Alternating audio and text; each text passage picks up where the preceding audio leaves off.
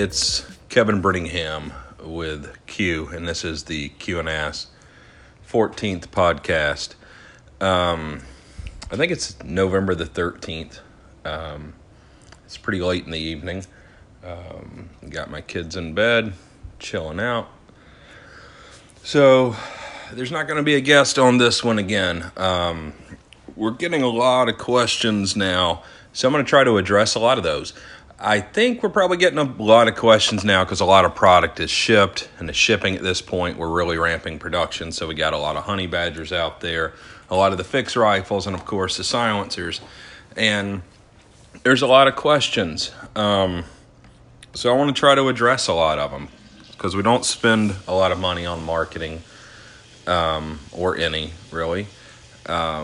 We don't really do trade shows because the back orders, so I want to address a lot of the stuff. We got a lot of new things going on. There's been a lot of innovation.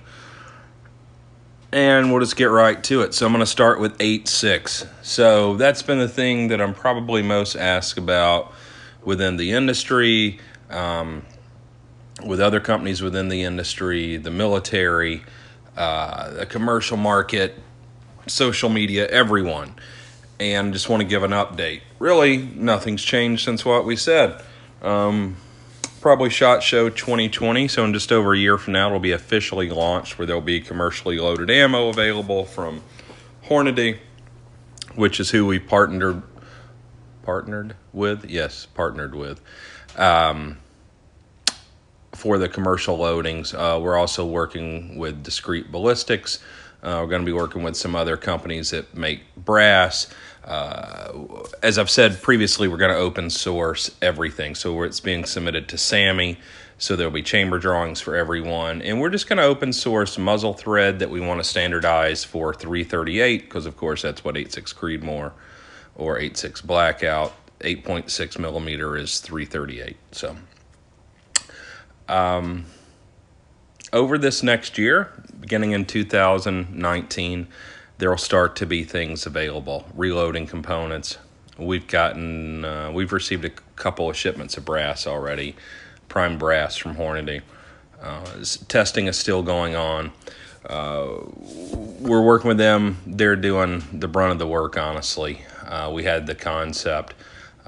They're developing the projectiles and the loads based on sort of parameters that we've set when we're talking about subsonic and supersonic. As I've said previously, we've learned a lot from 300 Blackout. We're trying to do a better job of introducing this to the market, partnering with the proper companies to begin with.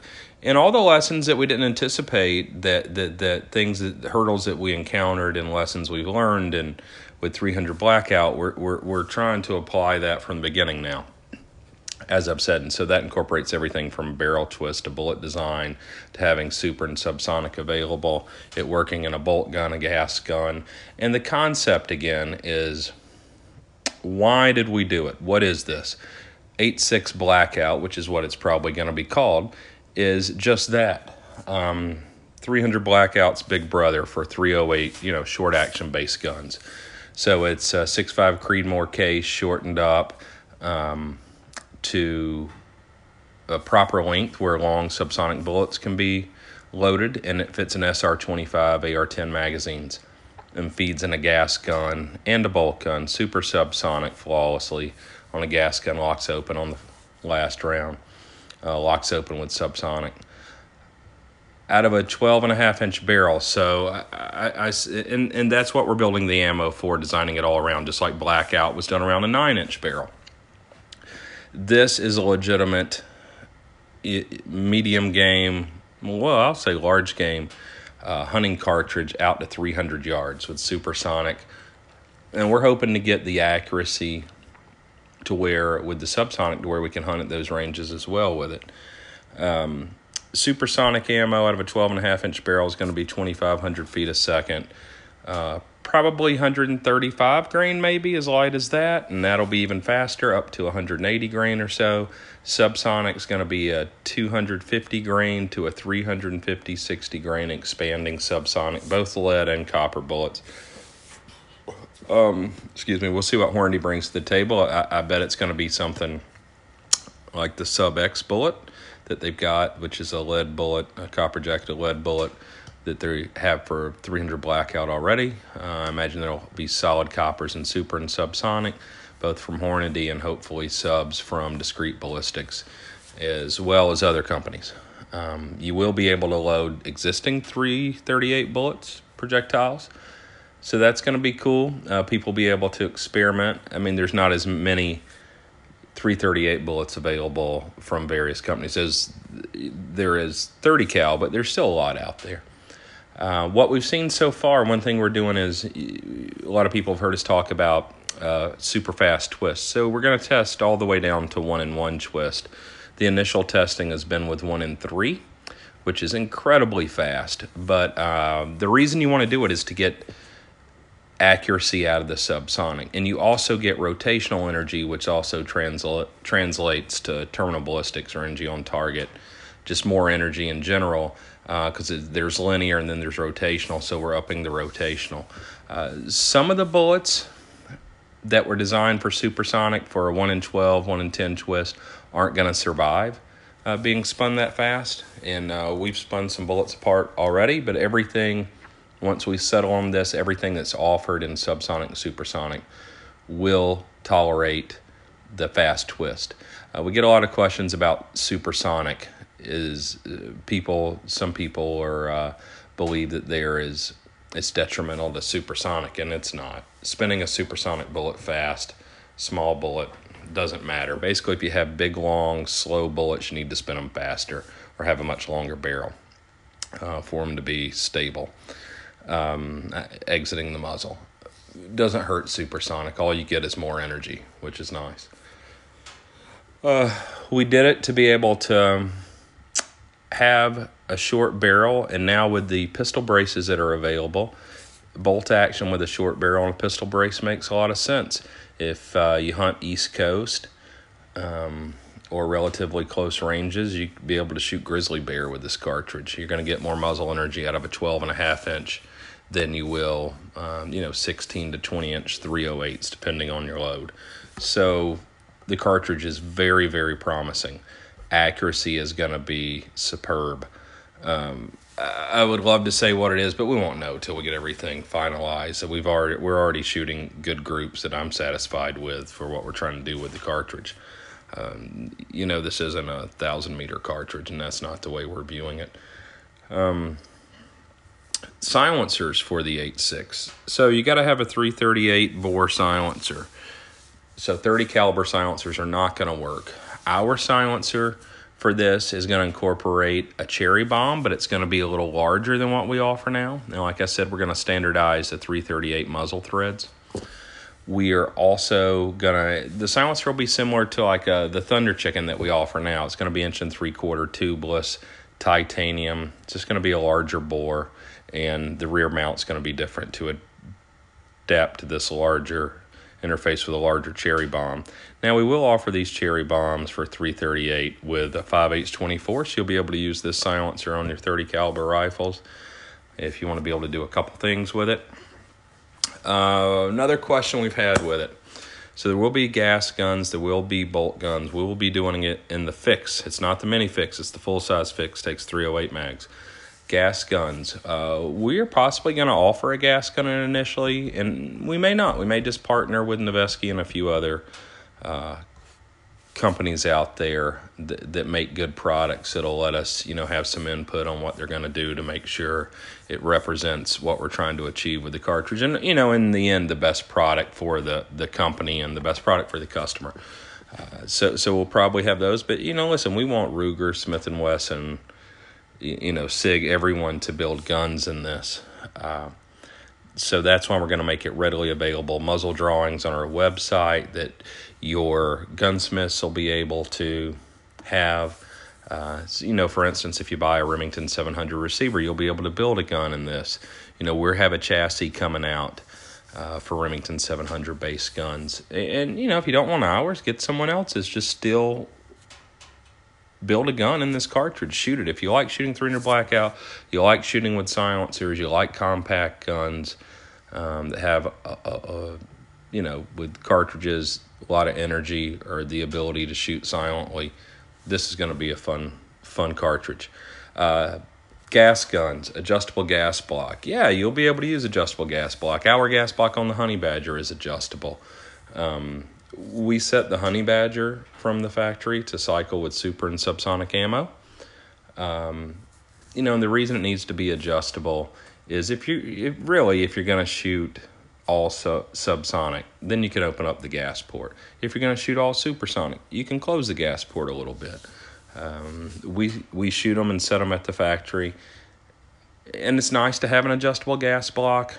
If you, with this 8.6 cartridge and 300 Blackout, you're covering a very wide range of things when you're talking about a supersonic rifle cartridge all the way down to a subsonic cartridge, which would, you know, generally is about like some of the pistol rounds, you know, 300 Blackout subsonic and 9mm subsonic. Really, the difference is you have a bullet that weighs twice as much with 300 Blackout, and you know, it's a better shaped bullet. You can shoot it farther. So it gives you the ogive's different, the shape. It's better for longer range. But other than that, as far as the energy with the subsonic, it's a pistol caliber silencer works on them. Uppers, are we going to produce uppers for this? You know, I don't know. We may produce uppers, but you know, it's one good thing about the M4 is there's a standard out there, and there's a mill standard, and we can produce uppers and barrels and things that match up with most guns. With the SR-25s and AR-10s, there's really not a standard, so this becomes a bit more difficult.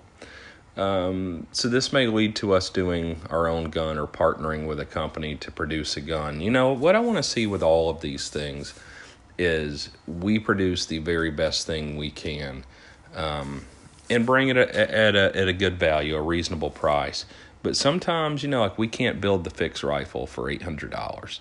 So I want to see Ruger All-American. I want to see the Tika. I want to see Browning, you know, all these other companies, Savage, Load, build guns in these cartridges so that, you know, a guy that can't afford a $3,000 gun can still get involved with this. Priorities when we develop the cartridge. That was a very good question someone asked. You know, sometimes this is a moving target. Priorities for us were based, again, on 300 Blackout and what we learned. We wanted super and subsonic to function out of a gas and a bolt gun.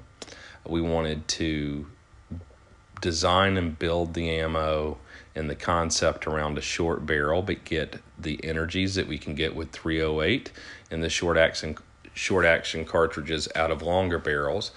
We knew this would be a relatively short range. You know, this isn't 6.5 Creedmoor where you can shoot, you know, 1,500 meters.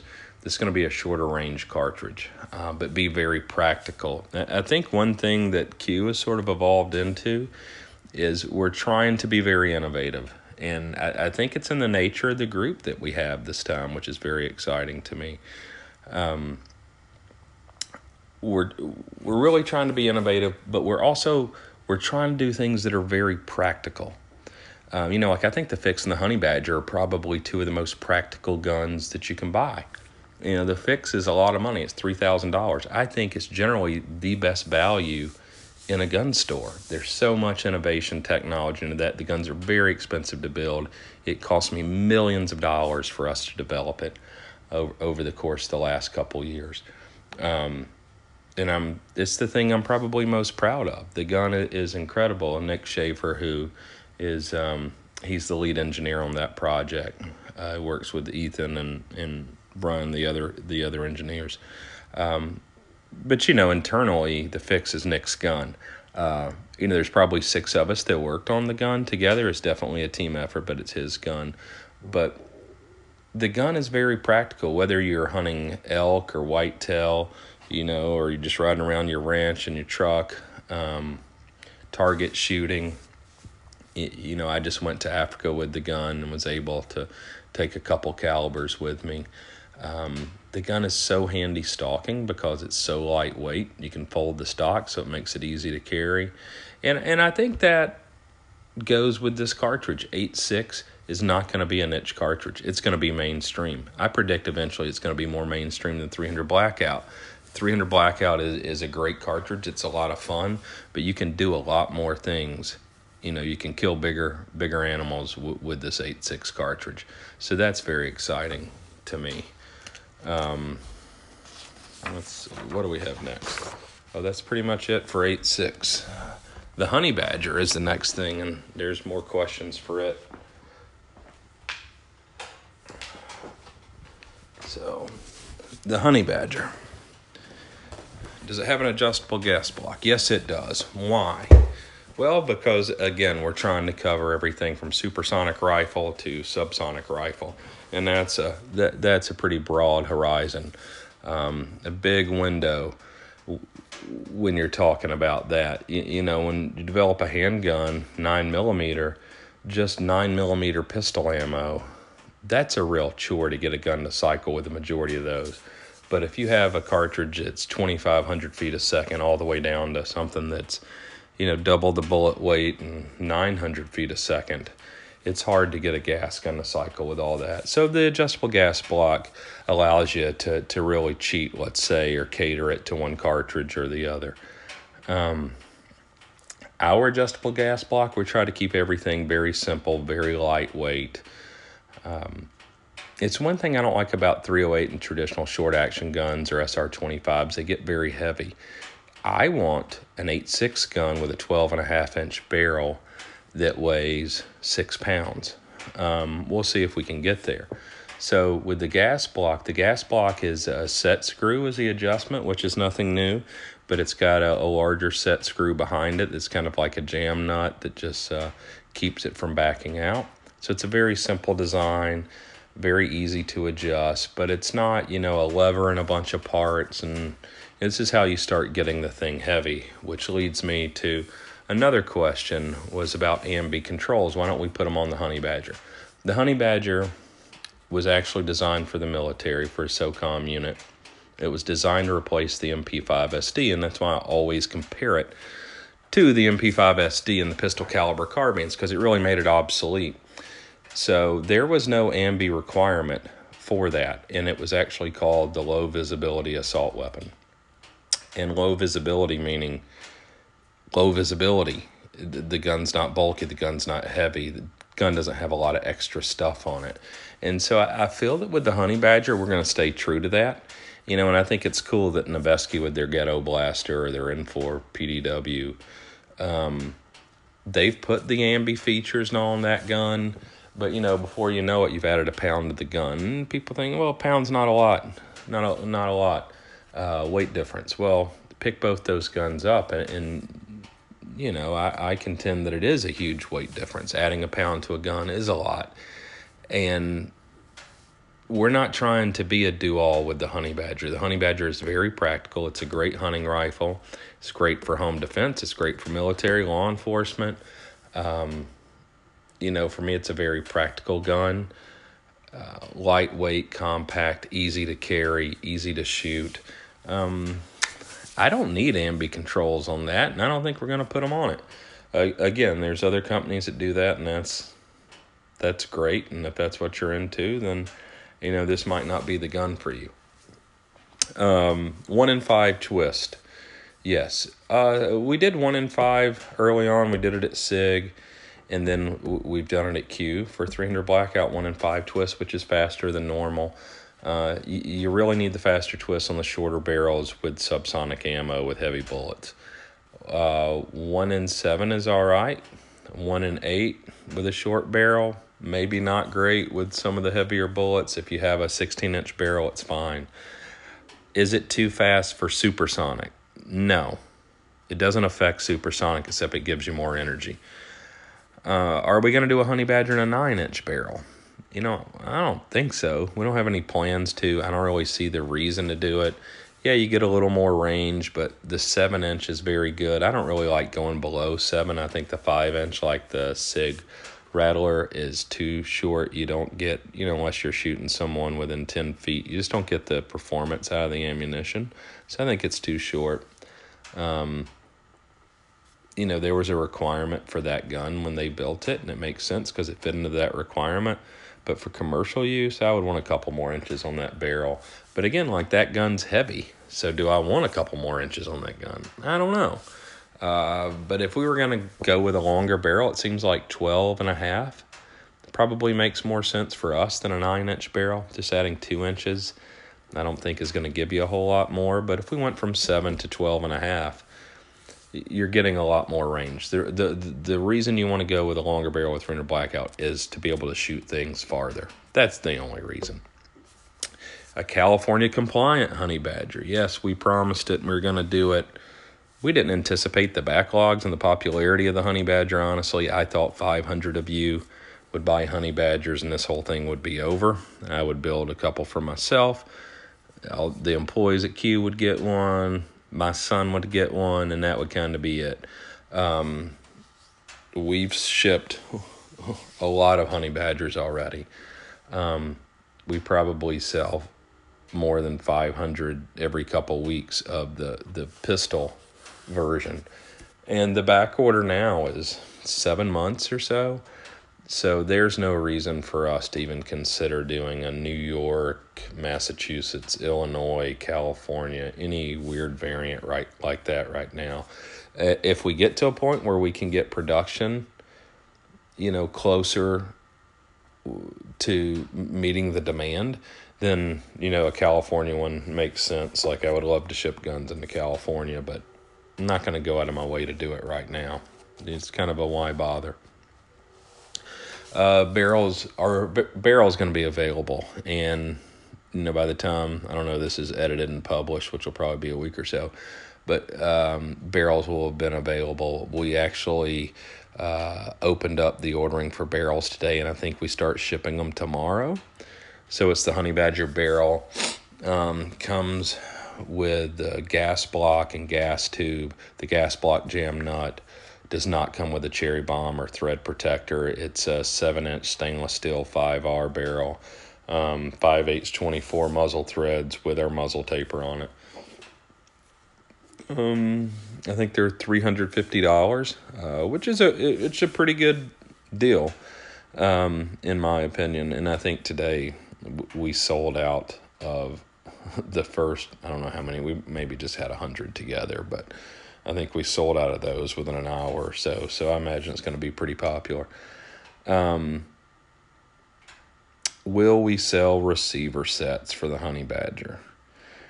No, we will not sell receiver sets. We are going to sell upper barreled uppers with handguards on them for people, Honey Badger uppers. You know, that would be for people who want an extra or want a spare. It will also fit on a mill standard lower. If people have a 16-inch barrel, they want an SBR, this is a good option for them. And the reason we're not going to sell receiver sets is I don't want people building junk on Q receivers. That's it, you know. I would rather sell guns right now, and I want to control what... you know, what a Q gun looks like, what it's built with, the quality control, the parts that are selected. So I don't ever see us selling receiver sets, just like you're not seeing HK416 receiver sets. I don't think Knight's Armament does. Maybe Knight's does, but I would hope not. But maybe they sell receiver sets. You know, we're not trying to be Spike's Tactical or... these other companies, and there's nothing wrong with that, because I know, like, Noveske builds great guns. They also sell receiver sets. You know, I say we're never going to do it. Reserve the right to change my mind. Why no pistol with long handguard and silencer? You know, we're just not there yet. We don't have that many SKUs. I'm trying to cut the SKUs down. I really just want to build the Honey Badger pistol, but I love the 2-tac stamp Honey Badger. So we're going to build that for 2019, but it's going to be a 2-tac stamp gun. Maybe eventually we'll sell it with the arm brace, but not right now, and I don't know that I have a better reason than what I just gave you. You know, SKUs for us, when we have 40 Honey Badger SKUs, and I got to have like 4 more people that just handle all that stuff. And right now, those aren't the people that I want to hire. That's not what I want to do with business. I want us to continue to innovate new product and focus on production of the existing products and try to cut down the back order while maintaining the very best quality that we can. So that's a pretty delicate balance. And those are sort of my goals with the company for right now. And like I said, we got a good team right now and everybody's on the same page. So we're going to try to leave it that way. And, you know, and I think the back order sort of speaks to it. We've got a pretty soft market right now with firearms, AR-15s and that sort of stuff. And we have back orders that are months and months and months long right now. But hey, again, one way that you can skip the backlog is you buy a gun, make an appointment with Tori at Tori at LiveQOrDie.com. You schedule a customer build day. You come build your gun. You skip the line. Your gun ships to you within a week. Ships to your dealer. So, what's next? Uppers. When are we going to sell Honey Badger uppers? I don't really know. I think it'll be sometime probably within the next month or so. But some of it kind of depends. If we don't have, receivers have been a bit of a bottleneck for us.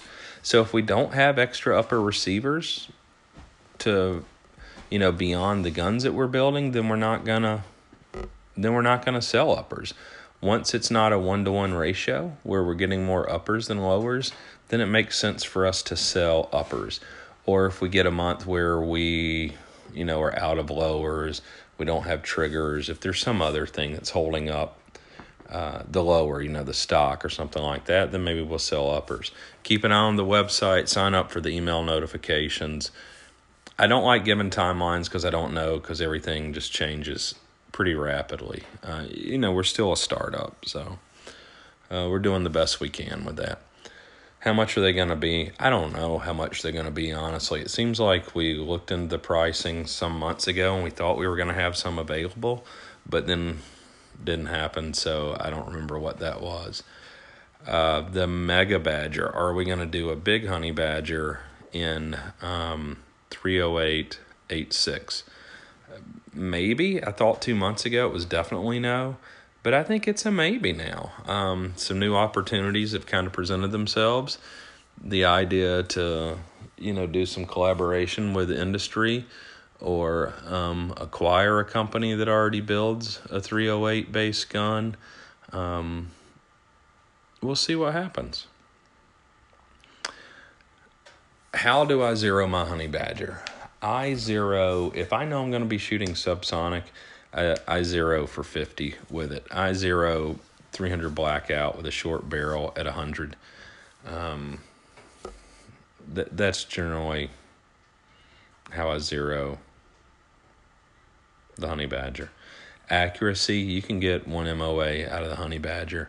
Right now with a 1 in 5, you can shoot 2 MOA. With the subsonic at 100, you can shoot 1. With the super, with the right ammo and conditions and everything. It's not, you know, I shoot groups with mine because it depends on the optic too. Like I generally don't have anything more powerful than a 6 power on mine. So I generally will shoot groups or accuracy at 50 because of that.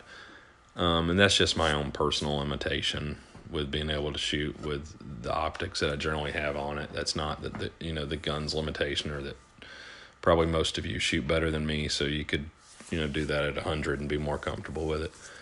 Hunting with subsonics. What's my opinion on that? I've killed not a ton of stuff, but a fair amount of stuff with subsonic expanding bullets, with 300, with various barrel lengths.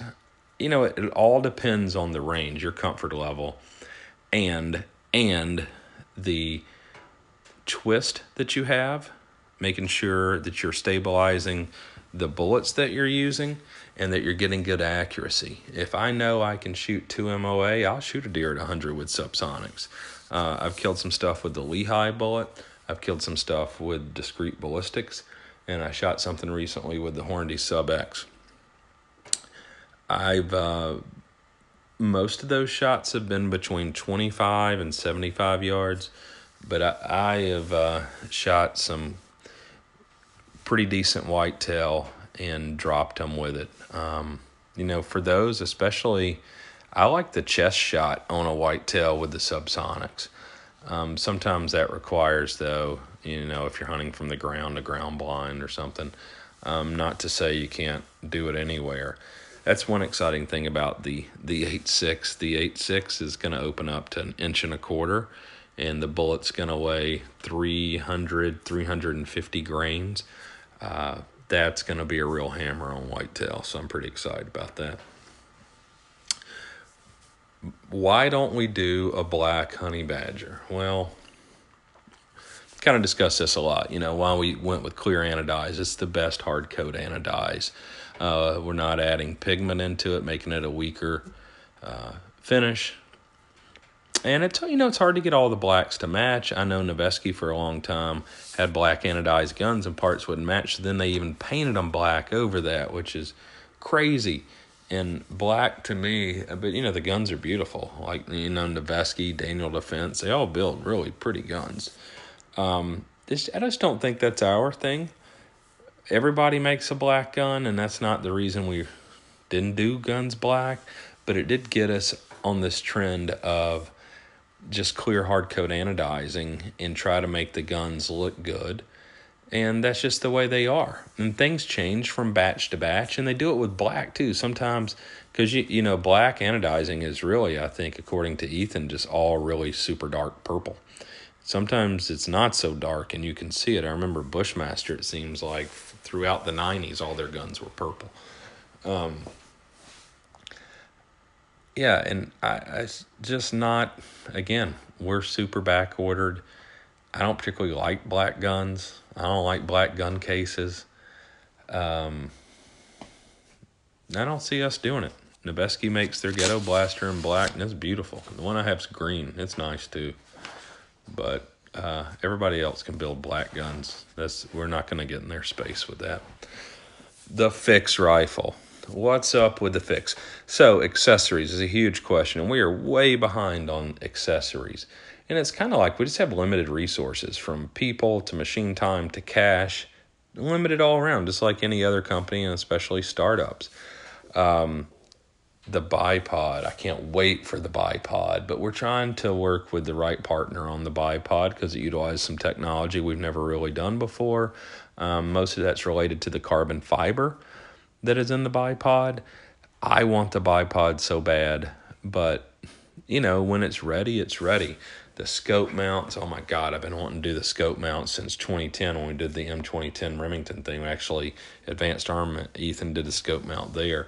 So we'll have scope mounts coming out, and the direct scope mount for the fix where you just remove the top rail. That's going to be tits. I don't know when it's going to be available. It's done. You know, it's basically when the machines are doing other stuff, open up, and there's time. But it's hard for us right now.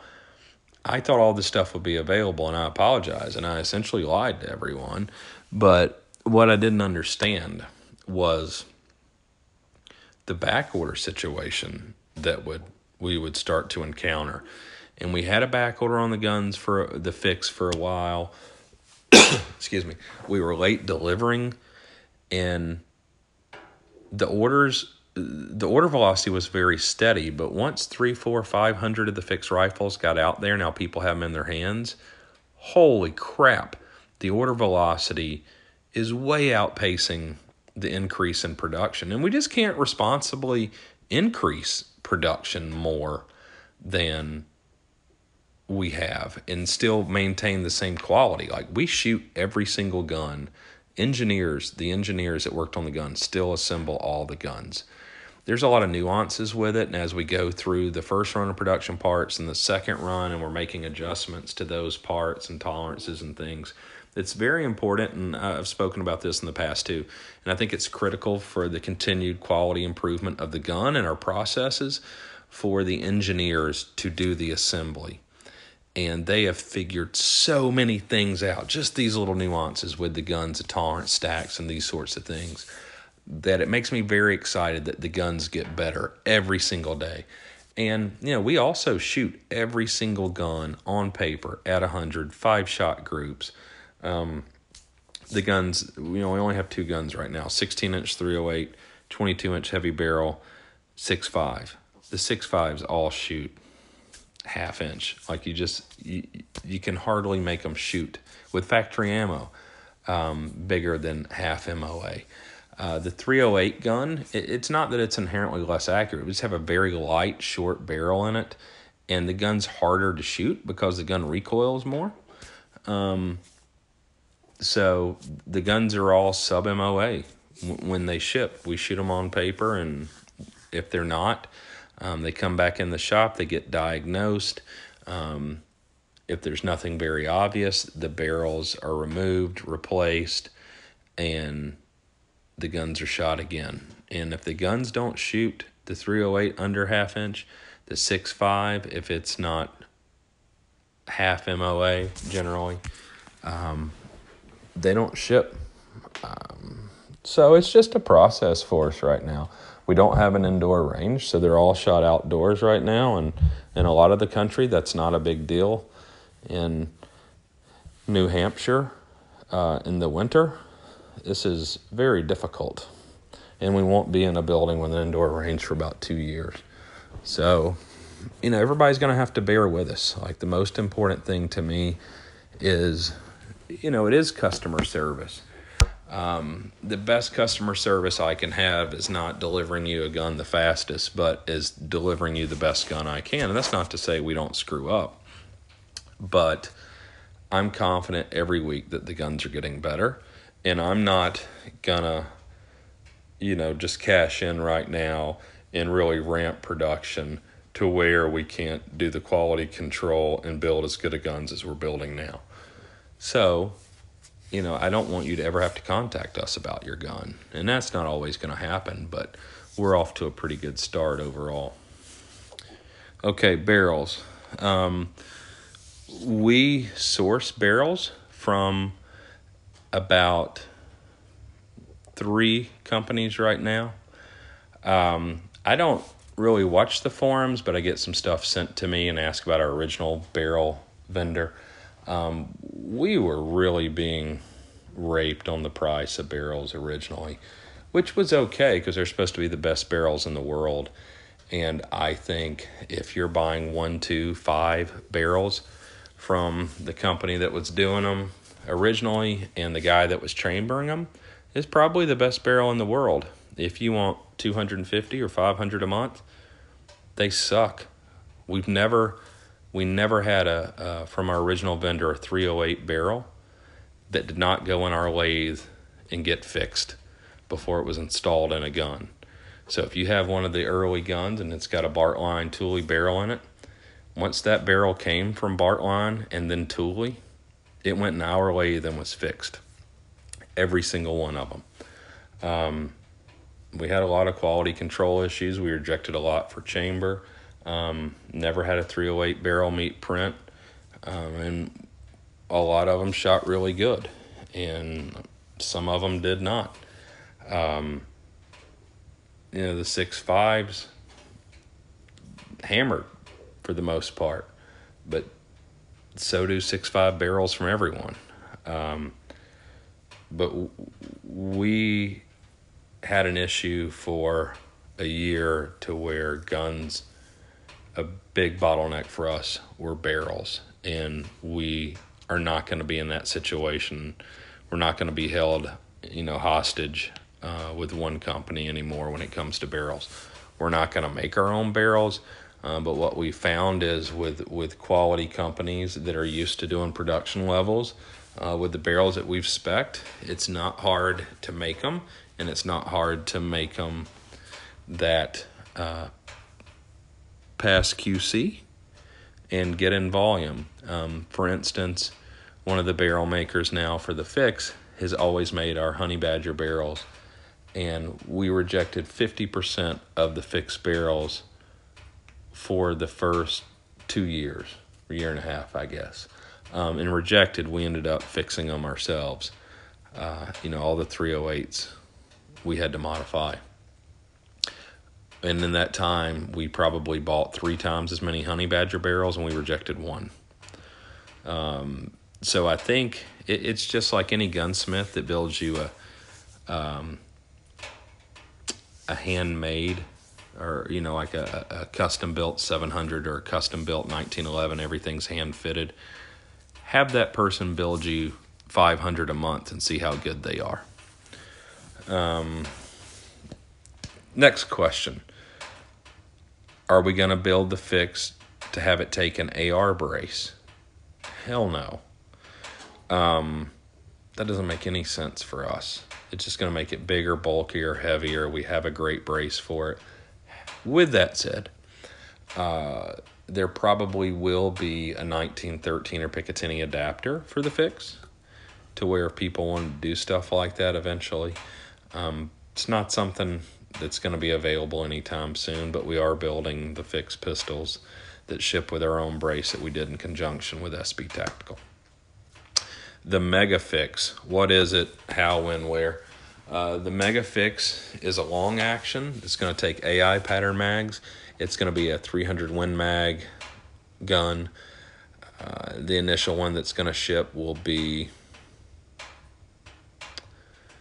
16-inch barrel, probably a Proof Research carbon fiber barrel. It's going to be a very lightweight gun with our bigger butt pad on it. It's really going to be, we're going to build it to be an 800-meter gun to kill stuff at 800 meters with. So it's just going to be a very practical gun. Are we going to do a 20 MOA top rail? Yeah, probably eventually, but it's not within the next month or two. Different color plastics, can you get those? No, you cannot. There's a couple reasons. Like, I don't really want to do that. Something that I sort of control, at least initially. And the little receiver wedge is what I call it. We have a different name for it, and I don't remember what it is. But the part that's just above the pistol grip on the receiver, that's a difficult part to install and to remove and not something we necessarily want everybody doing. So you can't order custom colors, but this is what we do. The customer build days are a fantastic experience. I really enjoy it. It's not really, it doesn't make a lot of sense for us other than I like it. I like customers coming to the shop. I like hanging out. I like building guns with you guys, drinking beer. If you come build a gun, not only do you get to skip the line, but you get to pick your colors of plastics. I don't know how many there are. There's probably half a dozen or so you can choose from. The caliber you want, the barrel you want, if you want a Proof Research barrel, if you want 6mm, you want 260, whatever you want. If you want an M-lock handguard, you can get it. If you want the short top rail, if you want the medium length handguard, you can pick all these different things. But if you just order a gun, you get two choices. The Mini Fix in 224, what is the status? We were hoping to start shipping those last month. We did not. Reality is probably December. 224 is, in my opinion, turning out really great. The guns shoot great. They're super lightweight. We're doing a really fast twist for those, a 1 in 6, where they start out like 1 in 8, 1 in 7. There were some accuracy issues with the big long bullets, the heavy bullets. So a lot of people are at 1 in 6.5 now. Ours are 1 in 6. Accuracy's good. I like the gun. The Mini Fix, the other option it'll be available in just after that, is an 8-inch 300 Blackout pistol with the fixed brace on it. Other options will be, I really want like a 12 or 13-inch 6.5 Grendel. So we'll have barrels for that available. For the Mini Fix, you know, and it takes them 4 mags, smaller gun. There'll probably be 2, 3, 5, 6 barrels. The stocks will be available if you buy a pistol and you want to convert it to a rifle, and the longer hand guards and barrels and stuff will be available. What else with the fix? Maybe that's it. Silencers. Silencers. What makes something full auto rated? You know, that's really a big marketing thing, because you have to give the firing schedule. You can shoot any titanium silencer. I can make an aluminum silencer. You can shoot full auto, but it depends on the firing schedule. You can shoot any of our silencers full auto. We have a lifetime warranty. You know, if you burn one down, we'll fix it for you. I think the full auto rated is really, like I said, a marketing thing. How many people have full autos? How many people shoot them like that? Jumbo Shrimp. Jumbo Shrimp will start shipping this year. The Jumbo Shrimp is our 6.5 dedicated silencer. I think it's about 8.5 ounces. It attaches to a cherry bomb. It's a cool silencer. It's compact. It's meant for competition and hunting. It's really compact. Most of the 6.5 barrels are longer. So it's designed for that. You know, and the idea is to be hearing safe and just to not notice the shot. It's just a really compact silencer. It's cool. We talked about the 8.6 silencer some before, which it'll attach to a larger cherry bomb with a standardized 338 muzzle thread that we're gonna try to offer, and with a good explanation to everybody and why that should become the standard. The silencer will be rated for Lapua Magnum and Norma Mag, so it's a 338 silencer, but it's going to be pretty lightweight. I like the silencer so far a lot, and I say so far not because I think it's going to start to suck. It's just so far what I think the silencer is going to be. We've built several prototypes. I've just really just varied the length. So trying to come up with the good balance of the most sound but a reasonable size and that sort of thing. We're not going to try to build a giant can just to so we can say it's the quietest. We're going to do what's practical. The Erector Nine. So the Erector 9mm silencer, which is a boostered can, completely modular, just like the Erector 22, you'll be able to put a fixed mount on the back of it. Vary the size from 1 baffle to 10. It's going to retail at $850, and it is 300 Blackout subsonic OK.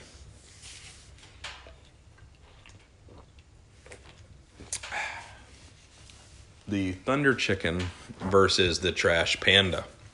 I get this every day now. If you want the quietest thing, get the Thunder Chicken. If you want something that's quiet but the most compact, lightest weight thing, get the Trash Panda. There's really no other way to say it. For me, if I'm going with a short, or I'm going with 300 Blackout or a short 300 Blackout, I like the Thunder Chicken because it gives you the quietest overall thing, and that's really what 300 Blackout, in my opinion, was kind of designed for. Excuse me. The Trash Panda I really like for 16-inch 308. And 16-inch barrels. Then you can get away with a short silencer and it's plenty quiet. That's kind of what I like. And I'm not saying that's right or wrong. Just for me, that's the way I do it. Predictions on the future market of silencers. I think we're a pretty good place to look, because all these other companies that claim to be very innovative, what do? They have 1.5-inch silencers. Next thing you know, I don't know, there's 3 or 4 right now that are copying us, doing 1.75-inch diameter tubeless silencers that are robotically welded, using the tapers, doing a lot of smart things. The modular silencer, we come out with the Erector, and now there's probably 12 companies offering these sorts of modular silencers. I think the future is going to be lightweight. I think this heavy as hell, full auto rated BS is just marketing crap. Like, who wants a 25-ounce silencer on their gun? I think silencers are going to get more simplistic, lighter weight. The modularity is going to start to make a lot more sense and be, it's going to be fun. It's going to be simple. It's going to work well. It's not going to require a bunch of rods and screws and steel and heavy crap. I think you're going to see what we're doing. Modularity, lightweight, simple mounting systems. When I see mounts and muzzle brakes that weigh 10 ounces, it's just wrong. I think it's why we're having success. Our silencer sales are up 1,000% so far this year. I think there's a reason. I don't think it's just because of my clever drawings. The products are great. The products are what I would buy if I had to buy silencers. That's what we designed them to. I think, Ethan and I have so much experience with silencers, and I have a lot with the industry, and I think it's something I'm good at. And I think, the market sees it now. And I think all these other companies, and there's really good companies copying us. we're going to be trendsetters with this, and it's going to continue. And I think if you want to see where the future of silencer is going to be, it's going to be at Q. Direct thread or cherry bomb for a 9-degree shoulder. You know, either way is okay. Just torque it, and if you can't torque it to the right spec, use some rock set or use a combination of the two. Either one works fine, cherry bomb or direct thread. I mean, to me, if you're not going to swap the silencer out, I like direct thread better in general. You know, you eliminate a part, you eliminate weight, expense. But man, the market just still really loves the stuff that attaches to muzzle devices. Plan Bs. Yeah, we have them coming out. I think we released the Saker one today as well. Sold out in like an hour. But we'll have more of those this week. We're doing the Omega 9K and whatever else that one is. Doing that now. You know, we may end up having them for other companies, including AAC or Dead Air or some of the other companies. Direct thread with taper for other silencers. That's pretty interesting. Will we have rear mounts that have their direct thread with our taper? I could see us doing that in the future. I hadn't really thought about it until someone sent me the question. Will we do a 22 cherry bomb for, you know, in silencer attachment? We could probably do a 22 cherry bomb and an erector rear mount. That's one advantage of the blast baffle being the serialized part with that, is we wanted to be able to change out the rear mount. I don't know what that offers people, but it seems kind of cool. So who knows? Is the cherry bomb a sacrificial blast baffle in the Thunder Chicken or Trash Panda? Yes, it is. It's a 17.4 heat-treated blast baffle, essentially. So the blast baffle in your Trash Panda or Thunder Chicken is stainless steel. You know, you can't weld it into titanium, but that's the way to do it. Silencer science. Is modern stuff better? I hope I'm reading that question correctly. But yeah, I mean, you know, Maxim, when he did the silencer in 1908, God, he was a genius. And everything is still based on it today in reality, but things are so much better now because, you know, manufacturing, quality control, materials, process, like it's all just way better now. So silencers have gotten better, and they just keep getting better every year. I mean, don't look for huge leaps. I mean, you know, there's some, you know, company that comes out of the woodwork every year that's got this new alien technology, and, you know, I've yet to see any of that come to fruition. You're just going to continue to see there's a lot of competition, so you're just going to continue to see this evolution, I think, that we're seeing now.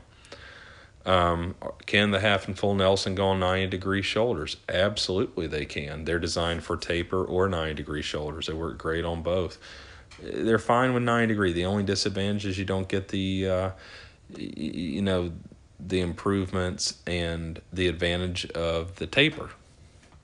But they work on any 90-degree shoulder. Will we see sub-10-ounce rifle silencers? Yes, we will. And it starts with the Jumbo Shrimp and 6.5 from us.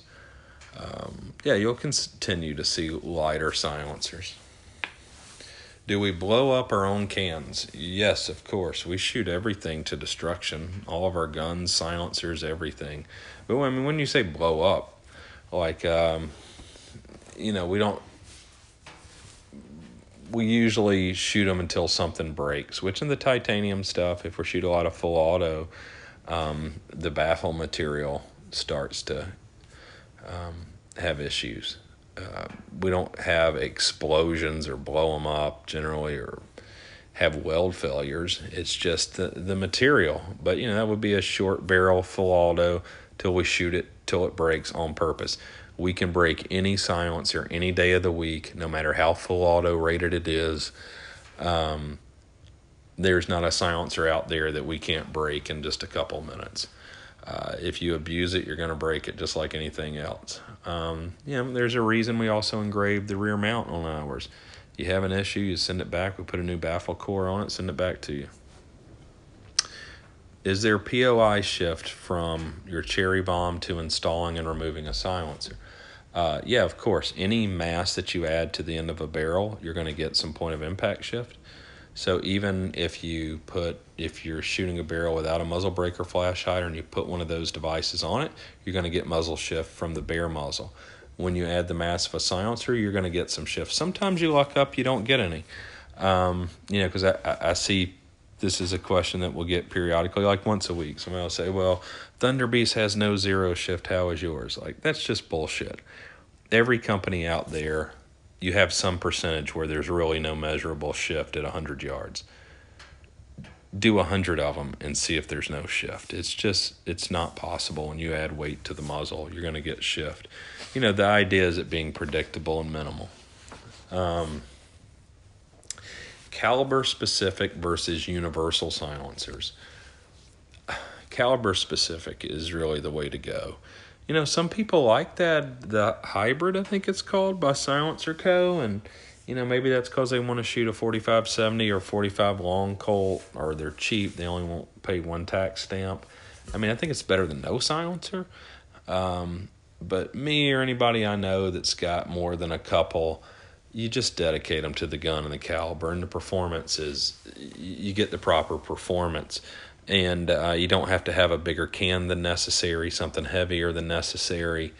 You know, I would just rather have 3 or 4 of the right guns than 20 guns that are, you know, all hodgepodge, heavy, bulky, not real practical or useful for me. But I don't know that I was always that way, but I am now. Are we ever going to do the black box silencer? So for those that don't know, at AAC, when I owned Advanced Armament, we did a silencer called the black box, but we never brought it out of R&D. There were some videos and stuff of it. And it was essentially what spawned the, for Silencer Co. doing the Osprey silencers, I think, their eccentric pistol cans. We did the first one. It was called the Black Box. It was a 45 can. I don't know that we'll do that or not. You know, I hate to say. It was a project that was very interesting to me, but I'm not sure that it's really viable now. You know, the Osprey's not the most popular pistol silencer out there. You know, I don't know how much people care. It is a good-looking silencer. It looks good on guns, but I don't know. Basic silencer education. I don't really know what that means. You know, a silencer is just like any other muffler. It allows, you know, hot gas to expand and cool and lose its energy before it enters the atmosphere. And that way it doesn't ignite the oxygen in the atmosphere and create an explosion and a loud sound. It's really all it does. It's not super magic or anything like a lot of people pretend that it is. Oh, Lord, there's a lot of miscellaneous stuff. Who did this? 4 pages. Okay, I'll try to get through it. Do we really consider ourselves innovators? Yeah, I think definitely. I mean, I think you look at the 300 Blackout cartridge when we did that. The titanium silencers, the monocore silencers, starting with the Titan and the Prodigy at AAC, all the military contracts that we won, we made silencers really mainstream. You know, Knights did a good job with the SOP mod silencer 96 for the M4, but we silenced everything else, the machine guns, the sniper rifles, the 338 sniper rifles, the pistols for the Navy, you know, all the 416s and stuff. We did all of it. Pistol brace on bolt guns. That's a new one. Inch and 3/4 rifle silencers that are tubeless, robotically welded. There's a lot of things. So yeah, I would say, I mean, God, look at the fixed rifle. If you can't know it, you know, you don't know a lot about guns if you can't handle the fixed rifle for 30 seconds and then realize that there's a whole lot of evolution and innovation in that. Do I prefer FPS Russia or Carnik Con? I like Carnik Con. Dugan Ashley. He's hilarious. Trey and I actually had a cameo on one of his videos flying a Huey. The FPS Russia guy, interesting. I think his name's Kyle. He's from Georgia. He lives like 15 minutes from my farm. At AAC, we let him review the Honey Badger and all. I was kind of nervous. I didn't even go to that. I think I sent John Hollister. Yeah, his videos are cool. He was early into this. He had tons of followers. But I kind of like the Dugan Ashley videos better. Bullet weight and barrel twist. That's a good question. If you want to run a slower or bigger, longer, heavier bullet, spin it faster.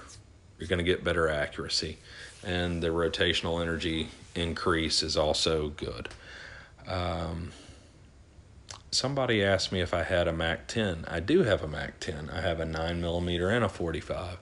The MAC-10 is super cool to me. And a little piece of trivia that has very little to do with the podcast, other than somebody asked me this. Gordon Ingram did the MAC-10. The very first one was done in Los Angeles, California, serial number 1, and it's engraved.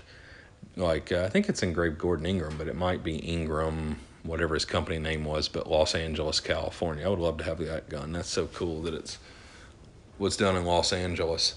Tapers for .22 silencers. I agree. They should be on there, and we haven't done that. It's just not as critical with .22 as I think the others. And we don't build a .22 rifle, so it's hard for us to put a taper on anything with that. But, that's a good eye. That should happen over time. Why is our production slow? We're a small company, and we didn't expect the popularity or the order velocity again. And, we've kind of got a plan, and we got to stick to it as best we can. We're looking at kind of the long term with the company, and I don't want to, it's always a moving target, but I don't want to sacrifice quality and things now that we have a reputation for just for quick money today. When will stuff be readily available? I hope it becomes more available, but readily, and I've said it before, I don't ever want you to be able to walk into a store and them have every Q product. I don't know. I mean, there's something to it to me where, it's part of the allure if you can't always get all of it. So I don't know when things will be readily available. I want to cut back orders, but I don't necessarily care about them readily available. Silencers, that's an easy one. It's easy to scale that compared to guns. Guns, difficult. And I don't want an oversaturation of our products. Our marketing, obviously, or at least I guess that's what it is, our social media and stuff's a little unique probably for our industry. And I don't know. I don't want oversaturation with the product. And the culture, if we turn into a production facility, the culture changes. A lot of things change. We start to have to have a lot more rules at work. And then I think we're going to lose a lot of the innovation and creativity and the excitement and the things that people love about the company, which in the end, what that means is we have a really good group of people that like working there, and that everybody there is really smart and could get jobs at a lot of different places. And us turning it into a production facility where we kind of shut down all innovation and stuff like that, I think it's going to hurt the culture. And I think the culture is really what's probably one of the most special things about our company. Next year's products and pricing and release dates. So next year's products, we'll have the Mini Fix. In 224 Valkyrie, we'll have the Mini Fix pistol. In 300 Blackout, we will have the Fix pistol. In 308 with a 12.5-inch barrel. The 6.5 gun next year will go from a 22-inch heavy barrel to a 16-inch lightweight barrel. And I think I spoke about this on one of the last podcasts. In working with Hornady, basically the 16-inch barrel shooting the 143 ELDX ammo, 5 to 600 yards, the bullets still perform terminally. So that's farther than 99.9% of the people shoot animals. So that's what we're going to go with. It makes the gun super lightweight, super handy, just like the 308 gun. Will we do budget guns? I don't know about budget. We ain't getting in the Springfield Saint price category or race to that. But we do have something cool coming out for next year that I'm not going to say yet, that will be a little more affordable, that we will be able to produce in volume. And I think the idea is there's a huge demand for our products. There's only so much we can deliver of the current product lineup. So what's something that we could do, we could deliver more of, that would be a gun that we would buy that will be a great value but still more affordable, and to where more people can get their hands on it. Because, you know, one thing that I love is, you know, I love when I go, you know, to my place in Alabama or, you know, or Elise in Texas and things like this, when I see somebody that's in their 70s with a silencer. That really makes me happy. But I love that young people are into guns, and I want to be able to produce stuff that, you know, maybe someone that's in school working for $12 an hour can save up and buy. You know, that's not a $3,000 gun. So a new product that we've got coming out gets me excited about that, you know, that you got a college kid that's going to be able to afford it, and he's going to be able to own a Q product, and it's got a lot of our innovation and, you know, just the cool factor of a lot of what we do in it. Oh, next year's products pricing. There will be stuff that's announced at the beginning of the year, 2019. There's not a lot of real price changes. There's a couple things that price is going to change on. Some things are coming down a little bit in price. Some things are going up a little bit. I don't think there's going to be any real surprises. How do you work for Q? Send your resume to jobs@liveqordie.com. Again, that's jobs@liveqordie.com. Send your resume there. Send a note. We're hiring pretty much nonstop. And I've discussed sort of the requirements for our hiring process in the past. But that's where you send the stuff. What else?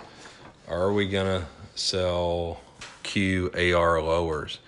You know, I don't know. We did that one funny Photoshopped one early on when we got Instagram. That is like the safety position, I think, was Remington, then semi-auto was SIG, and then full auto was Q. And, you know, maybe one day we'll do something like that, but it's not really on the list right now. The chassis, what's going on with the chassis? So the chassis we're tooling up for now, for those who haven't heard, we've got a chassis coming out in 2 flavors. It's for the Remington 700 to begin with. Looks like the fix uses most of the fixed parts. The center sections for 700 uses AI mags. It weighs, I think it weighs just over 2 pounds, 2.5 pounds. There's a folding stock version, just like the fix, that uses a Q-cert front end handguard. And then there's an M-lock handguard one with a fixed stock, and that's going to be a less expensive one, but the stock won't fold. And they're going to be really great values as well. They're not going to be incredibly expensive. Those should be, you know, I hope the chassis are available. I was hoping Q1, but it's probably Q2, honestly. Biggest challenges in designing the Honey Badger and the fix. I should probably record this part again in the morning and ask Ethan and ask Nick. You know, the Honey Badger, the biggest challenge for that was I don't know. The stock's a little bit of a pain in the ass. Probably the biggest challenge was just the ammo, getting the ammo done, and that probably could have been much easier had Hornady purchased our company and not Remington. But that was pretty much it, I think, probably the ammo. Because, you know, the Honey Badger is essentially, you know, I mean, its origins are clearly an AR-15, but most of it has evolved. But that's really probably the most difficult thing. Now, with the fix, that's totally different. I think the whole bolt assembly and the bolt body, the striker, the sear, the cam, the locking, I mean, just everything on it to get the gun to be a 45-degree bolt throw, to be able to get the accuracy and stuff with such a lightweight gun, with it being a switch barrel. That gun's just a difficult gun. That's why you see people making guns that look like it, whether it's Christensen Arms or Remington or, you know, any number of companies now, but they're still a Mauser Remington-based gun. What we did there is hard, and, you know, we got that, the majority of that done in 6 months, but really bringing a product from prototype to production and to market, that's very difficult. You know, this wasn't buying off-the-shelf AR-15 parts. Getting vendors lined up for that and being able to deliver. And just knowing with some of the components in the fix are complex, knowing how to tolerance, how to work with vendors to get them to machine the parts that we source,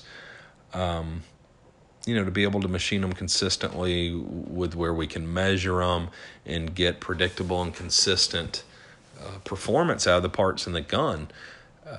That's, you know, I don't know that we can, Nick will be a good one to ask, but I'm not sure we can answer that question yet. That might be a couple years down the line where you answer on the fix. Will there be more muzzle devices from Q? Yeah, there will be some more muzzle devices. Will we have a flash hider? Like, I don't know, probably. But we'll see. I'm not going to make any promises on that. The muzzle brake for 90% of the time is the correct thing. Wait time on Q guns. It's probably about 7 months right now. But again, buy a gun. Sign up for a customer build day. Come hang out in beautiful Portsmouth, New Hampshire. We'll have a party for you. You can build your gun. We'll ship it to your dealer within a few days. That's the way to get it. Otherwise, we're working on, I mean, trust me, I want to take your money. So, but, you know, I also more want to deliver the best product. So does the customer build really skip the line? Yes, you skip the line if you do a customer build. Innovation. It's interesting. The innovation, I think that a lot of times maybe some of you don't see or you're not going to see is you'll see some products over the next year or so come to market because vendors couldn't perform. You know, the barrel was a good one. You know, we struggle with other parts of each gun, where we'll probably end up making those components too. I think the bipod, although we weren't sourcing bipod, I guess we do buy some Atlas bipods, put adapters on them. You know, and the Atlas is cool, but there's things I don't like about it. It's heavy and it's rattly. It's better than most things that are out there though. But the bipod's an example of innovation where we never thought we would get into. But we did because we really wanted a bipod, and I think you'll start to see more of that. You know, vendors that we were sourcing parts for the Honey Badger and the Fix for, we end up helping them do a lot of their engineering to make the parts better. So let's see. Now we are just to random questions that were sent in. Changing the industry in innovation and quality. Okay, so this is somebody asking me if we think we've started a trend to change innovation in the industry because the industry was pretty stale. It was a long email, so I wrote a little short thing about it. Or I think this was a direct message or whatever. And quality. You know, I think the way that I want to market and just my attitude in general, that we have to have the most innovation and the highest quality just because of my personality or us not really marketing. You know, when I see Daniel Defense, I think Daniel Defense builds nice guns. But they just build ARs. But, you know, I see Daniel Defense ads on everything from freaking NASCAR to every magazine to every trade show. And I think when you just build ARs, it's kind of the crap you got to do. you know, their guns are nice. I like them. I think Marty Daniel's a total tool. I don't want to spend, you know, I don't want to have to charge you double for a gun because I'm buying, you know, stuff at the NRA auction or buying full page ads and guns and ammo or, you know, putting my face on the side of a race car. I just think that's stupid. And I guess it works. Most companies do it, but you know, it's not who I want to be when I grow up. So those aren't things we're going to do. But, you know, innovation and quality, that's really up to the customers. If you guys buy $600 ARs, then there's going to be a whole lot of shit ARs on the market. If people demand quality and innovation, then you'll be rewarded with it. You know, I can't make you... That sort of reminds me of, like, my kids. Like, you know, I can't make them grow up to be anything, really. Trying to give them the tools to do it and the opportunity. And if they do it, that's great. And if they grow up to, you know, I don't know, be criminals and nothing I can do about it, I guess. You know, like, I don't know. I think the quality and innovation is really up to the consumer. You guys have to drive it. You know, I do it because I love it, and I love it more than I love money. So we do it. But that's probably pretty rare for business owners, especially after, you know, I've been doing this 25 years. You know, I didn't start last year. My favorite, bestest beer, this is. I don't know, that varies. I like free beer. We get a lot of free beers. So that's cool. But I have had some free beer that was shit. Overall, we have been sent a ton of beer. I think from like 30 states. You guys have been really, really cool to us with the beer. We've been sent a lot of whiskey and bourbon the last year, which has been nice. Right now, you know, just trying to support local. Because we go to Texas a lot. There's some Texas beers that I like. With all the microbreweries, I've become like real hipster with a lot of that stuff. But, you know, shoot, if Coors Light is cold, I'll drink that. I don't care. I like, right now, Great Rhythm Squeeze is probably one of my favorites. Stoneface IPA, which these are Portsmouth breweries that are wonderful. Those are two of my favorite things. With whiskey, I'm not, you know, my palate's not quite as sophisticated with that. I know, you know, if you hang out with Chris Barrett, you'll be drinking some, you know, Pappy, but I'm never doing that if I'm buying it. You know, I like Knob Creek, and I like Knob Creek because it's just like most of the bourbons in that, you know, that place in the Market Maker's Mark. They're all the same to me, but Knob Creek's cool because they have the machine gun shoot there, so I support that. I mean, that's pretty much with alcohol how I do it. Industry collaborations. You know, I always am so hopeful for this, but I'm generally not great with the follow-through. And there can be some great ones. Like, I think us with Hornady right now is a cool one. You know, I'm working with Blackpoint Tactical on some stuff I'm excited about. There's a kid that makes slings that I want to do some things with. Edgar Sherman, I think is his name. There's a lot of companies. Anybody that makes quality stuff. I didn't think I would ever say this, but I really enjoy working with SB Tactical, the arm brace stuff, because I'm really proud of, you know, what they gave us the opportunity to do, you know, and thank you, Jeff Kramer and Alex. But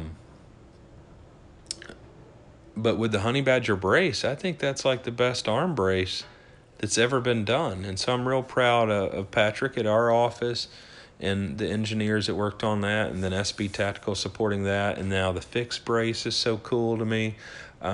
So that's been a collaboration that's really good. Some of them don't work out very well, you know, like the Bartlein one for barrels was total shit. You know, some other ones, companies have done other things for us.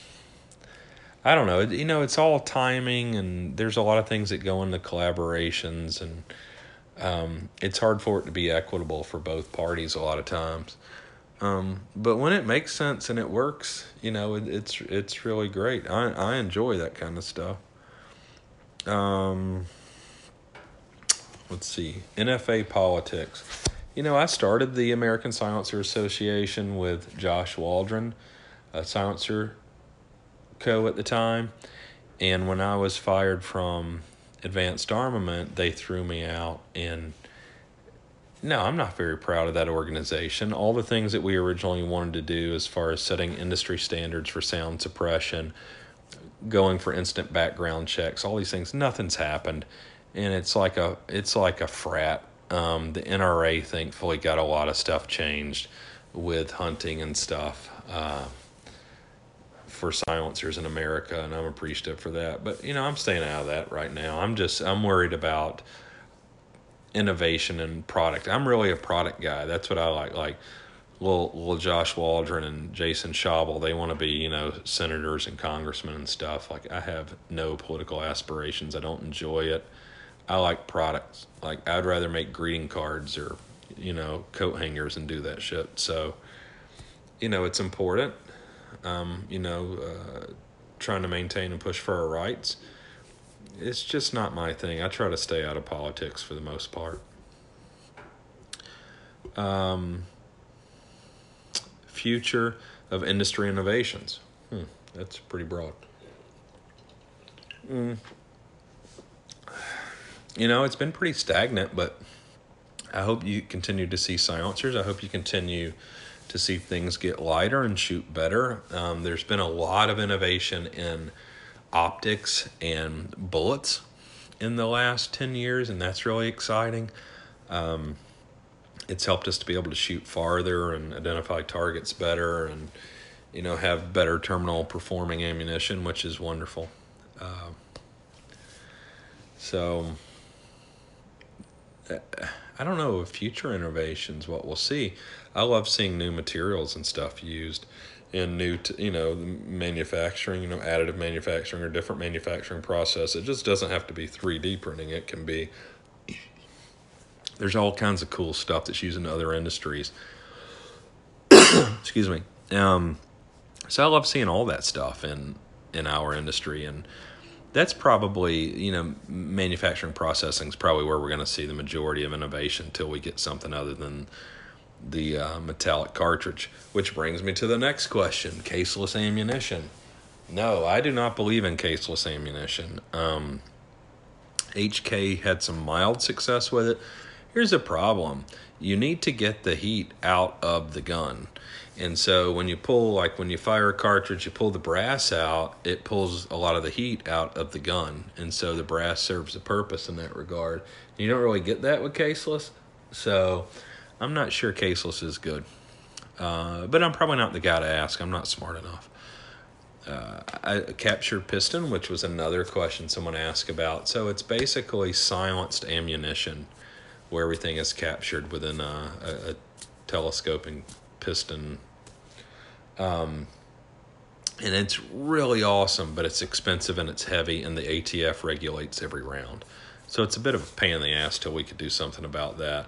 But there's been Knights Armament built some guns that were captured piston, and super cool stuff. You can probably Google it and find some stuff on it. The military and silencers. Yeah, you know, it's really exciting. The military didn't really use silencers until about 15 years ago. You know, widespread. Like, it was very, very small numbers, very special operations. We'll stop about 96. That's 22 years ago now. I guess time's flying. But silencers didn't really start to be used until the 2000s, and we were a big part of that, and they're never going back. Silencers make so much sense. They don't really make sense for handguns currently, but, you know, I don't know that anybody cares because no one shoots anyone with a handgun. Evolution of the industry culture, which I've spoken about this, and that's something that I actually really enjoy. You know, the culture, like when I talk about being in high school, working at a gun store, and who the average customer, like whatever, 35 to 55 blue-collar job, white guy, and how different that is now. That's very exciting. You know, and it's video games or any of these other things that have caused younger people to get into it, or that just the fear of losing those rights and, you know, liberal politicians really wanting to take guns. So maybe that encourages people that who wouldn't get into it normally, or I'm not sure why there's so much exposure now, and the demographics so different, and the culture is just, everything's not tactical now, and everyone sees that shift. Like shooting is more practical now, and hunting is more widespread, and it's a very different culture, but it does seem to be even more divided than it was before, as far as the extreme left wanting to take guns. But you know, seeing people, a much wider cross section, you know, demographically involved in firearms and interested in firearms, and just seeing the scale, you know, the number of guns, and I mean the number of NFA transfers compared to 20 years ago, you know, it's really cool to see. Ross Cathy, why do I hate him? I don't know. This must probably his brother. Somebody sent this. Ross Cathy, I do not hate. I love Ross Cathy. Ross Cathy is he's one of the Chick-fil-A grandkids. It's a friend of ours and a big supporter of our industry and obviously fried chicken. And a charity, Sock F, which a mutual friend of mine and Ross's, Dave Kramer, was one of the guys that stood that up, and it's a great organization that helps a lot of Gold Star families and, you know, special operations guys and their families who have, you know, suffered some tragedies. And Ross and his family, a huge supporter of that organization. So the stuff where I poke fun at Ross is all in good fun. You know, what an awesome thing his family is been able to achieve, and you know, really admire. And I think for myself is someone growing up where they started all that, and then being a entrepreneur and a business person as well, the respect that you have for the company that they've built, not only his grandfather, but you know, his parents, and then his brother, and what a cool story. So no, I totally love Ross Cathy, and I wish I got to see him more, and I wish he would put a Chick-fil-A in Portsmouth, New Hampshire. So that kind of pisses me off a little bit. And so yeah, we actually don't let Ross buy guns from us because we don't have Chick-fil-A here. So he has to buy them at auction or from someone else. But that's in good fun. Best and worst things about the industry. I don't know. I like shooting and hunting, so I enjoy that part. I'm a product guy, so I like innovation, but I would probably like that in any industry that I was real interested in. You know, like I love skateboarding as well, and so I'm super into that. The worst thing about the industry, I think, just a bunch of tactical alpha males. You know, I don't know. I don't really get involved in a lot of the gun culture stuff. But I don't enjoy our trade shows, really. I don't enjoy a lot of that part of the industry. I think we're really behind compared to a lot of other industries, the way everything from distribution to just the way business is conducted, even at a retail level. I don't really enjoy it. But I love the products, and I love shooting and the Second Amendment, and I love supporting the military. And I just love innovation. And, you know, I fell in love with guns, whatever, like 30 years ago, and I still feel the same way as I did that day. So, you know, I mean, so far, you know, I've dedicated my life to it. But the industry itself, I don't really give a shit about. You know, I don't know. I like the customers, and I like the marketing, and I like the product, but that probably my priority. Airsoft. We have not licensed to airsoft, but that's actually a really great idea. I would love to have an airsoft fixed rifle. That would be fun. Robert Silvers. That's interesting. I hadn't thought about him in a bit. Robert worked for me in the engineering department at AAC. We gave Robert brought a lot of, Robert's very driven and is very task and goal oriented. And, so that was really exciting to work with him back then. He's an incredible competitor, so I really adore that about him, but there's a lot about Robert that's difficult to like. But after I was fired, Robert stayed on, but I don't think he anticipated I was the only one that would tolerate him. And so no one, I think he wasn't able to get anything done after I left, even though he worked there another 3 or 4 or 5 years. Because I believed in him and I fought for him, and it was a good working relationship. And I mean, from what I heard, no one else could deal with him, which isn't surprising, honestly. And you know, I say that liking Robert pretty well, all things considered. I mean, he's a bit of a super selfish prick. But I admire a lot of things about him. But last I heard, Remington fired him, and I don't know if he's working on, you know, Robert's a real smart guy. He's working on medical research or something totally unrelated that I'm sure had to do with making a lot more money. My favorite hunting ammo, oh man, Supersonic. Most of the Hornady stuff I really like. I like their GMX, their solid copper.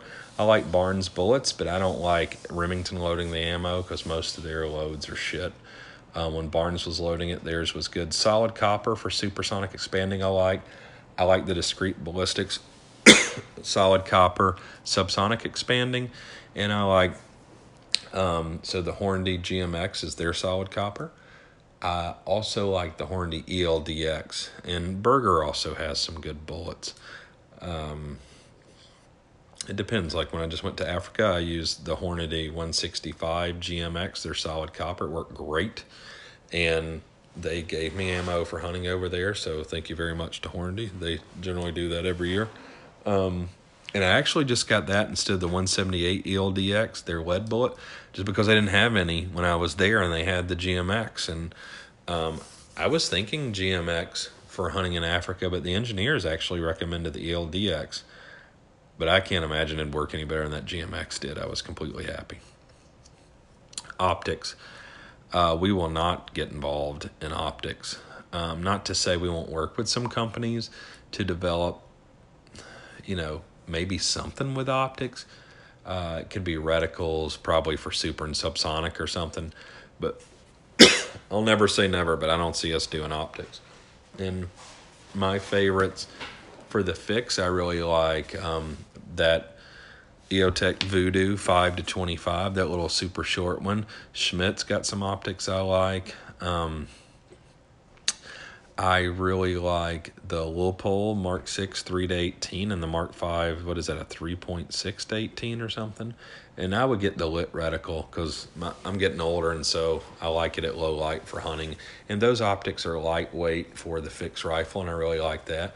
And on the Honey Badger, I like, when Swarovski on the fix for hunting. Those are my favorite hunting optics. Excuse me. I like on the Honey Badger, I like having two uppers. I like a red dot, like a Delta Point Pro or an EOTech on one. And then I like a 1-6 or a 1-8. Or even a Trigicon ACOG or something with some magnification on a different upper. And depending on what ranges, or if we're just riding around shooting stuff, or I'm going to be sitting or stalking, you know, if I'm going to make a shot over 100 on a medium-sized animal, then I want some magnification. Especially if we're trying to cull or something, I want to get a good look at something. Optics chest, let's see. Favorite guns. You know, I'm pretty simple. I like Glock pistols. I like the Browning High Power, which some people wouldn't agree with. I like some of the SIG classic line guns. I like that Legion SAO only with a flat trigger, I think it has. The 226 from SIG. That thing is great. X5 and X6 from SIG. Guns that were built in Germany that I've got, I love. Submachine guns, I love the MP5s and the MP5SD, the K. I love the Beretta Model 12S for a, you know, sort of modern gun. I love the Beretta 38 is one of my favorite overall, and that's a 9mm like rifle or carbine, but full auto with two triggers, one for semi, one for full. It's an open bolt gun. It's the best shooting gun.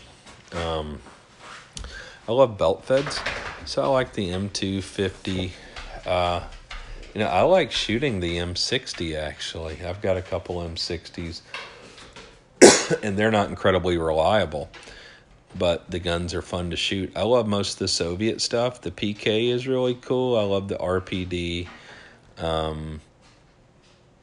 All the Soviet stuff is pretty neat. What else do I like? You know, the German stuff is really cool. The World War II stuff is neat. MG42, FG42. I've got those, and those guns are so cool. You know, for 22s, I love a lot of the Anschutz 22 rifles and stuff. I love custom guns like my buddy Jared at APA built me. I've got a Model 600 that Johnny Noveske built me probably 15 years ago. That's a custom Model 600 Remington and 308 little lightweight gun that I love. I really love those little Savage $200, $225 .22 bolt guns with threaded barrels. Those things have been a blast. The Ruger Mark IV or whatever they're on now, the little 2245 ones, I like those. The C-Camp pistols are super cool. I don't know. I've got an appreciation for most guns. HK P9S, Korth revolvers, you know, the old Diamondbacks and Pythons are super cool. One of my favorites, is it the Smith 52 or something? The wad cutter, the 38 wad cutter semi-auto is neat. And I used to have a custom shop.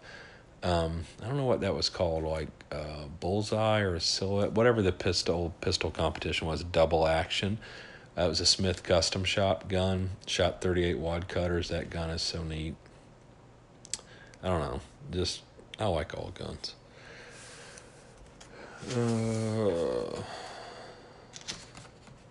Oh, silencers per category, not ours. I don't know. The Dead Air Mask is super quiet, but it's very heavy in a .22 silencer. The Element is still a great silencer from AAC and is really quiet. 9mm pistol can. I think the Tyrant 9mm is still the best. The Erector 9 is going to be the one that I like even better because you're going to get the better sound performance and complete modularity. I like the old Mark 9 silencers from AWC, which is a big 9mm submachine gun silencer, coaxial design, 2 inches in diameter, heavy, foot long, but they're so quiet. I like the Knights Armament rifle silencers from a few years ago. I like the M4 silencers, real neat. Maxim silencers I love.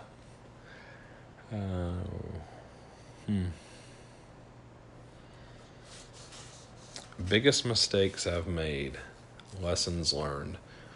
I don't know, probably haven't made them yet. You know, I think I've learned some lessons about rushing stuff to market. I think I've learned lessons about trusting, you know, bigger companies. I don't know. I think being more flexible, at least in my mind, is probably a lesson that I've learned from a lot of things. It's been interesting seeing, you know, what 41P or F or whatever did to the market with silencers, because the market had never gone down in silencers in my history before till that happened, so I'm learning lessons there. I think just continuing to have confidence in what I want, it seems, and what I want and invest in and my energy and resources and we build seems to be what people want. So trusting myself more with understanding the market and that I don't need to ask people what they want or what's cool. Like, I know what is within our industry. I don't know. I think one thing I've really learned is your people are really your company. Like, I couldn't be more proud of the people that we have at Q. And we've weeded out some really good people, but they weren't a good fit. And we've got a great team, and what we're able to accomplish with that team. It's just, like, I'm so proud. And it's really a situation where it could not be more obvious that our company is really just the people. You know, we developed a lot of intellectual property, but, you know, I tell you too, and as I've grown and gotten older and learned a lot of tough lessons in business, daily quality of life and how inspiring that can be, and the efficiency that you can get and the dedication and how hard people work if they believe in what we're doing. And, you know, I invest in my people, and I love everyone that works there, and I want them to love coming to work every day. And I think that's obvious for the most part.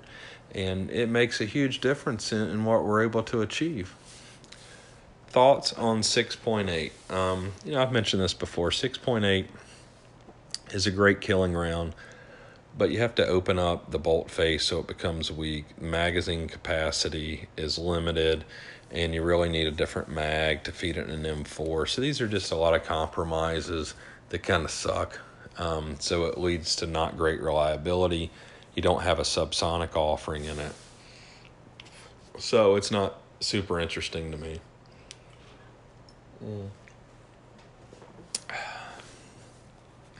John Hollister. I love John Hollister.